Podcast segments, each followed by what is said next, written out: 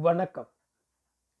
எழுத்தாளர் திரு இமயம் அவர்கள் எழுதிய செடல் எனும் நாவலின் முப்பத்தி ஒன்பதாம் அத்தியாயத்தை உங்களுக்காக வாசிப்பது பாண்டிச்சேரியிலிருந்து ஆதிசிவன். காலையிலேயே செடல் ஆற்றில் குளித்துவிட்டு வந்து தலையை வெயிலில் காட்டிக் கொண்டிருந்தாள். அவள் உட்கார்ந்திருந்த விதம் அந்த வழியாக போகிறவர்களை வருவர்களை வேடிக்கை பார்க்க உட்கார்ந்திருப்பது போல இருந்தது. தனித்தனியாகவும் சிறு சிறு கூட்டங்களாகவும் ஏதேதோ காரணங்களுக்காக சனங்கள் ஆற்றை நோக்கி போவதும் வருவதுமாக இருந்தனர். பின்னாலேயே துரத்தியவாறு அழுது கொண்டு வரும் பிள்ளைகளிடம் ஒன்றிரண்டு பெண்கள் தோளில் மாட்டியிருந்த களை வெட்டி இடுப்பில் செருகியிருந்த அரிவாள் ஆகியவற்றை தூக்கி காட்டி கொத்தி போடுவோம் கொத்தி. கிருவமாக வீட்டில் போயிரு. இல்லைன்னா கண்டதுனமாக வெட்டி பொடி கொடுத்துருவான். சாயந்தரம் வரும்போது கோவக்காய் பைத்தங்காய் ஈச்சம்பழம் இதெல்லாம் பறிச்சாந்து தருவேன். போ வீட்டுக்கு போ என்று சொல்லி மிரட்டி கொண்டே போனார்கள். அவள் சொந்த ஊருக்கு வந்து தனியாக ஆற்றுக்கு போகும் வழியில் வீடு கட்டி கொண்டு தங்க ஆரம்பித்த இந்த மூன்று மாதமாக இதே மாதிரியான வேடிக்கைகளை தினமும் பார்த்து கொண்டிருக்கிறாள்.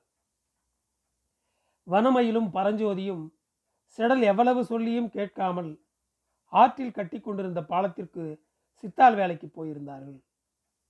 அவர்கள் இனி விலக்கு வைக்கும் நேரத்திற்கு தான் வீட்டுக்கு வருவார்கள். அவர்கள் வரும் வரை வாய் வார்த்தை கூட பேச ஆள் இல்லாமல் தனியாக வீட்டிலேயே கிழடு மாதிரி உட்கார்ந்திருக்க வேண்டும். இப்படி தனியாக உட்கார்ந்திருப்பதை விட வேலைக்கு போகலாம் என்று கிளம்பினால் இத்தனை காலமாக இல்லாமல் இப்போ தான் புதுசாக கூலி வேலைக்கு போறியாக்கும்? புறத்துலேருந்து நேழல் வாரத்துலேயே இருந்துட்டு வா. இன்னும் குறை காலத்துக்கு அப்படியே ஓட்டு போ. அடங்கி மடங்கி வீட்டில் இரு என்று சொல்லி வனமயில் அடக்கி விடுவார். இவளும் அவள் இருக்கிற இடத்துக்கு போனால் சண்டையும் சச்சரவும் வரும் என்பதால் அவள் சொன்னதே நல்லது என்று விட்டுவிட்டாள். இப்போதெல்லாம் வனமையில் வாயை திறந்தாலே கொச்சை கொச்சையான வார்த்தைகள் தான் வருகின்றன. முகதாட்சண்யம் என்ற பேச்சுக்கே அவளிடம் இடமில்லை. சடசடவென்று மழை கொட்டுவது போல வார்த்தைகளை கொட்டி விடுகிறாள். அவளுக்கு இவளை கண்டால் என்ன ஆகுமோ? முகம் கடுகடுவென்று மாறிவிடும். முகத்தில் ஜீவனே இருக்காது. இவளை மட்டும்தான் என்றில்லை மற்றவர்களிடமும் நெளிவு சுழிவு பார்த்து பேச மாட்டாள். எப்படிப்பட்டவர்களாக இருந்தாலும் தூக்கி எறிந்து பேசிவிடுவாள் வனமையிலும் பரஞ்சோதியும் விளக்கு வைக்கும் நேரத்திற்கு வந்தார்கள். செடலுக்கு அவர்களை பார்க்கவே கஷ்டமாக இருந்தது. சிமெண்ட் பால் கைகளிலும் கால்களிலும் காய்ந்து வெள்ளையாக இருந்தது. வீட்டுக்கு வந்தவுடனேயே இருவரும் சுடுதண்ணீர் வைத்து குளித்தார்கள் வரவரவென்று பூசிக்கொண்டார்கள். இரவு கவிந்து எங்கும் இருளான பிறகும் விளக்கேற்றாமல் வாசலில் தண்ணீர் தெளித்து கூட்டாமல் ஆற்றிலிருந்து குடிப்பதற்கு தண்ணீர் எடுத்து வராமல் ராத்திரி சோறு சமைக்க அடுப்பை பற்ற வைக்காமல் திக்பிரமை பிடித்தவள் மாதிரி காலையிலிருந்து சோறு கூட சாப்பிடாமல் உட்கார்ந்திருந்த செடலை கண்டதும் வனமயிலுக்கு வந்த கோபத்திற்கு அளவே இல்லை.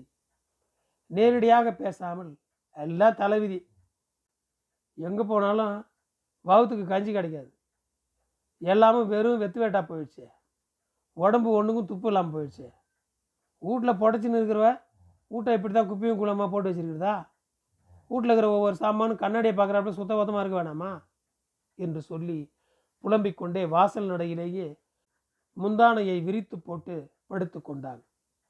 அவள் கட்டியிருந்த அரக்கு கலர் சேலை அவளை மேலும் கருப்பாக காட்டிக் கொண்டிருந்தது. சோறு இருக்கா? என்று பரஞ்சோதி கேட்ட பிறகுதான் சோறு சமைக்க வேண்டும் என்ற எண்ணமே செடலுக்கு வந்தது. அவசர அவசரமாக அடுப்பை பற்ற வைத்தார். வாசலில் பாயை போட்டு படுத்திருந்த வனமயிலுக்கு பக்கத்தில் சோறு கீரை தண்ணீர் என்று ஒவ்வொன்றாக செடல் எடுத்து வந்து வைத்தாள். சோறு சாப்பிட ஆரம்பித்த வனமையில் கீரையை சரியாக ஆயவில்லை. கீரையை நன்றாக வேக வைத்திருக்க வேண்டும். சந்தனம் போல கடைந்திருக்க வேண்டும். தாளிப்பில் இன்னும் இரண்டு மிளகாயை கிள்ளி போட்டிருக்க வேண்டும். உப்பு அதிகம். சோற்றில் கஞ்சியை நன்றாக வடித்திருக்க வேண்டும் என்று ஆயிரம் நோனாட்டம் சொல்லிக்கொண்டே சாப்பிட்டு முடித்தாள். சாப்பிட்ட கை ஈரம் காய்வதற்குள்ளாகவே மாதா கோயிலை நோக்கி ஓடினாள்.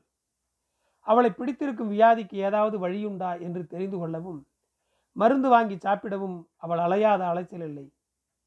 செடல் தனக்கு ஒரு தட்டில் கொஞ்சம் சோறும் கீரையும் போட்டு கொண்டு வந்து பரஞ்சோதியை ஒட்டி உட்கார்ந்து கொண்டு சாப்பிட ஆரம்பித்தாள்.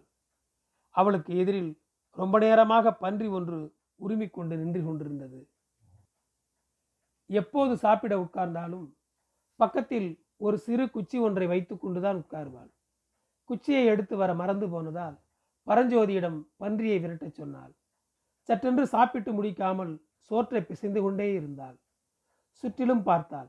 ஒருவர் முகம் ஒருவருக்கு தெரியாத அளவுக்கு தடித்த இருள் படிந்திருந்தது குடித்தரு பெரிய கோயிலின் உச்சியில் இருந்த விளக்கும் மாதா கோயிலின் உச்சியில் இருந்த விளக்கும் மங்கலாக தெரிந்தன. வானத்தில் இருந்த நட்சத்திரங்களை எண்ணிவிடலாம் போல் இருந்தது.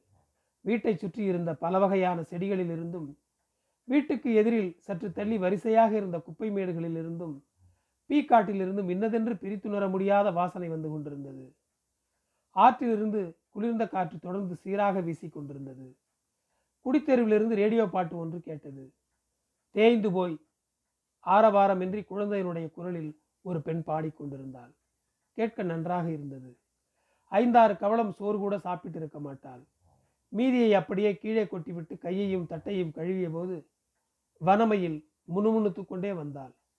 செடல் உள்ளே படுக்கச் சொல்லியும் கேட்காமல் வாசல் நடையிலேயே பரஞ்சோதிக்கு பக்கத்தில் ஊர்க்கழித்து படுத்து கொண்டாள்.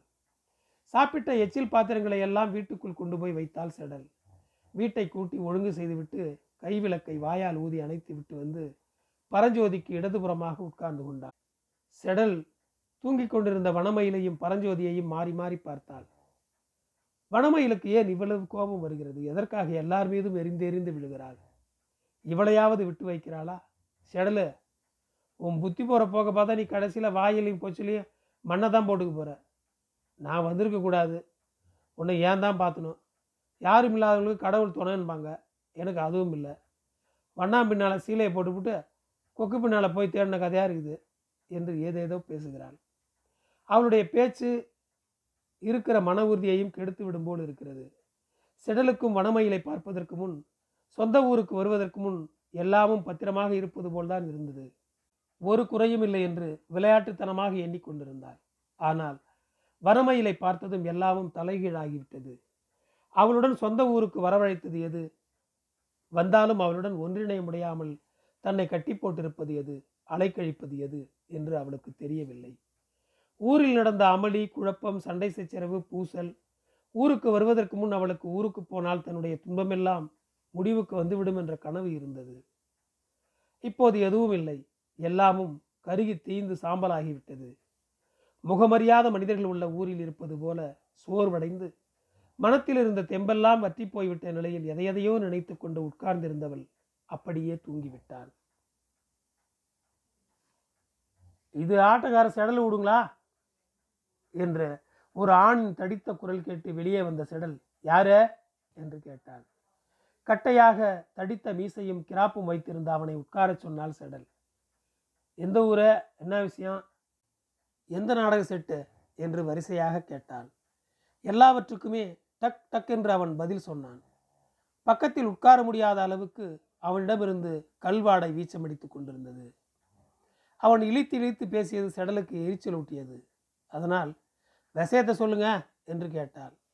என் பேர் நல்ல தம்பி பாஞ்சாலி தான் ஆள் விட்டாங்க நானும் அவங்க செட்டில் தான் பாஞ்சு வருஷமாக ஆடிக்கிட்டு இருக்கிறேன். முன்ன மாதிரி அவங்களால ஆட முடியல. நீ இந்த ஊருக்கு வந்து செய்தி ஆப்பிட்டுது. அதான் பார்த்துட்டு போகலான்னு வந்தேன். நீயே ஒரு செட்டை உண்டாக இருக்கிறியா? இல்லை வேறு செட்டில் சேர்ந்து ஆடுறாப்புல இருக்கியா? இப்போ என்னால் ஒன்றும் சொல்ல முடியாது. நீ அப்படிலாம் சொல்லப்படாது. நீ ஆட ஆரம்பிச்சிலேருந்து எங்கள் செட்டு படுத்துக்கிச்சு பாஞ்சாலி பாஞ்சாலின்னு முன்ன சொன்னவங்கெல்லாம் இப்போ ஓம்பேர் தான் சொல்கிறாங்க வாயால் சொல்லிட்டா எல்லாம் ஆச்சா? என்று சொன்ன செடலுக்கு பாஞ்சாலி ஏன் ஆள் விட வேண்டும் என்ற சந்தேகம் உண்டாயிற்று.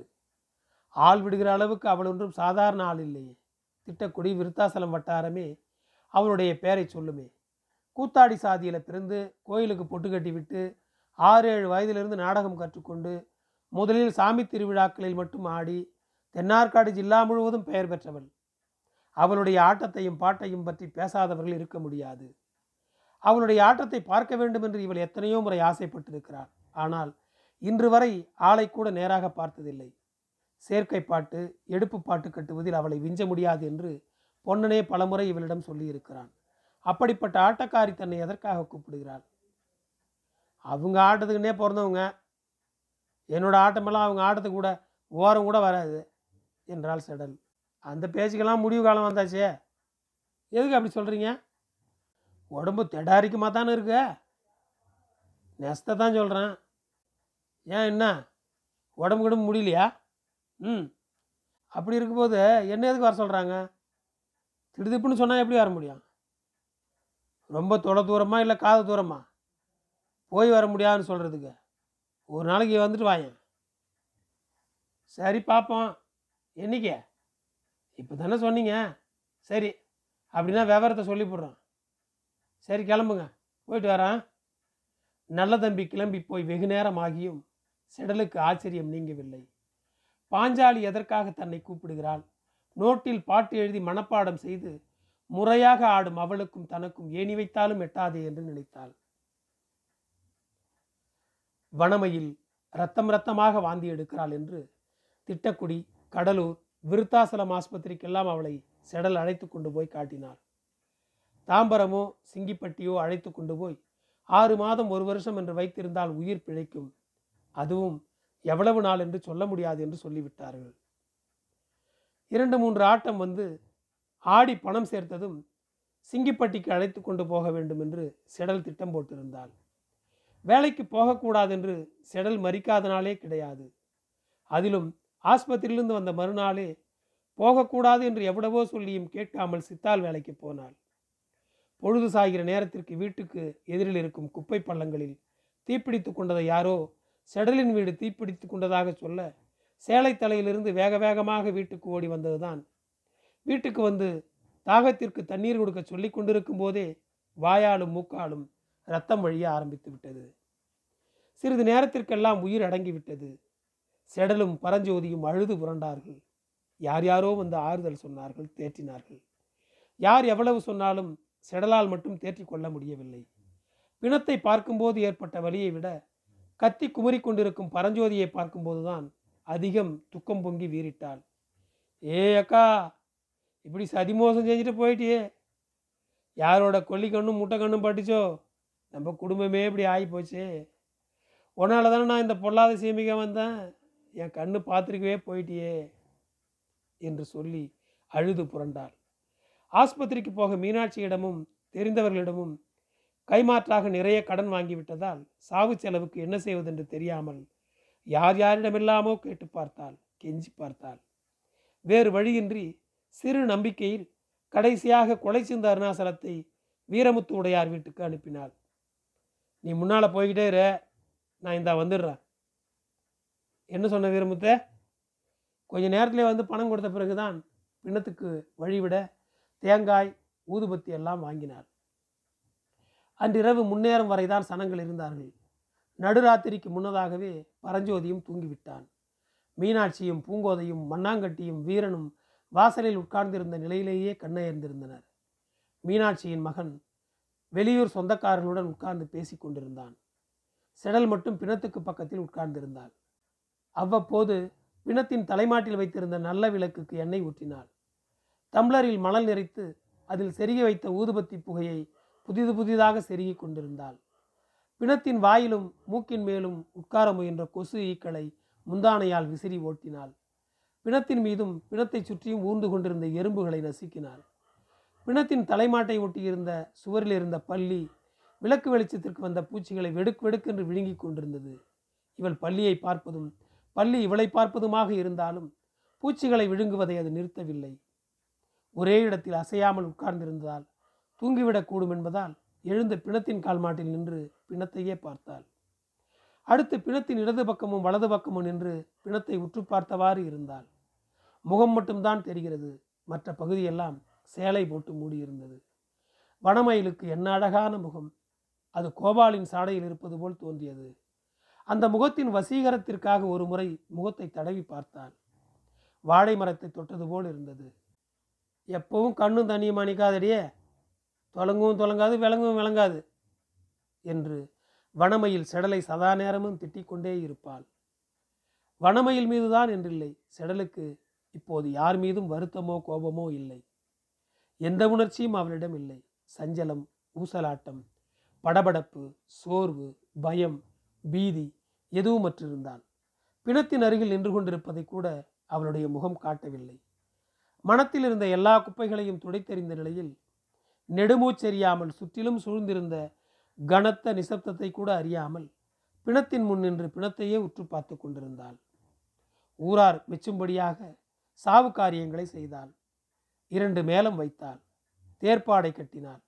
எழவு விசாரிக்க வந்தவர்களுக்கு பிணம் புதைத்த பிறகு நெல் சோறு பொங்கி போட்டாள். வண்ணான் ஏகாளி தாதன் என்று யாரும் குறை பேசாத அளவுக்கு காசை செலவிட்டாள். பந்தல் போட்டவர்களுக்கு பந்தல் போட கழிகள் கீற்றுகள் தந்தவர்களுக்கெல்லாம் இவளாகவே குடித்தெரு இட்லி கடையில் இட்லி சாப்பிட சொல்லி காசு கொடுத்தாள் கல் வாங்கி கொடுத்தாள். மயானக்கரையிலும் பாடை மத்தியிலும் ஒருவர் கூட குறை பேசாத அளவுக்கு பார்த்து கொண்டாள். எட்டாம் துக்கம் எண்ணெய் முழுக்கு கருமகாரியம் என்று எதிலும் குறை வைக்கவில்லை. நன்றி. செடலின் துயரம் தொடரும். என் குரல் உங்களை வந்தடைய ஃபாலோ பட்டனை அழுத்தவும்.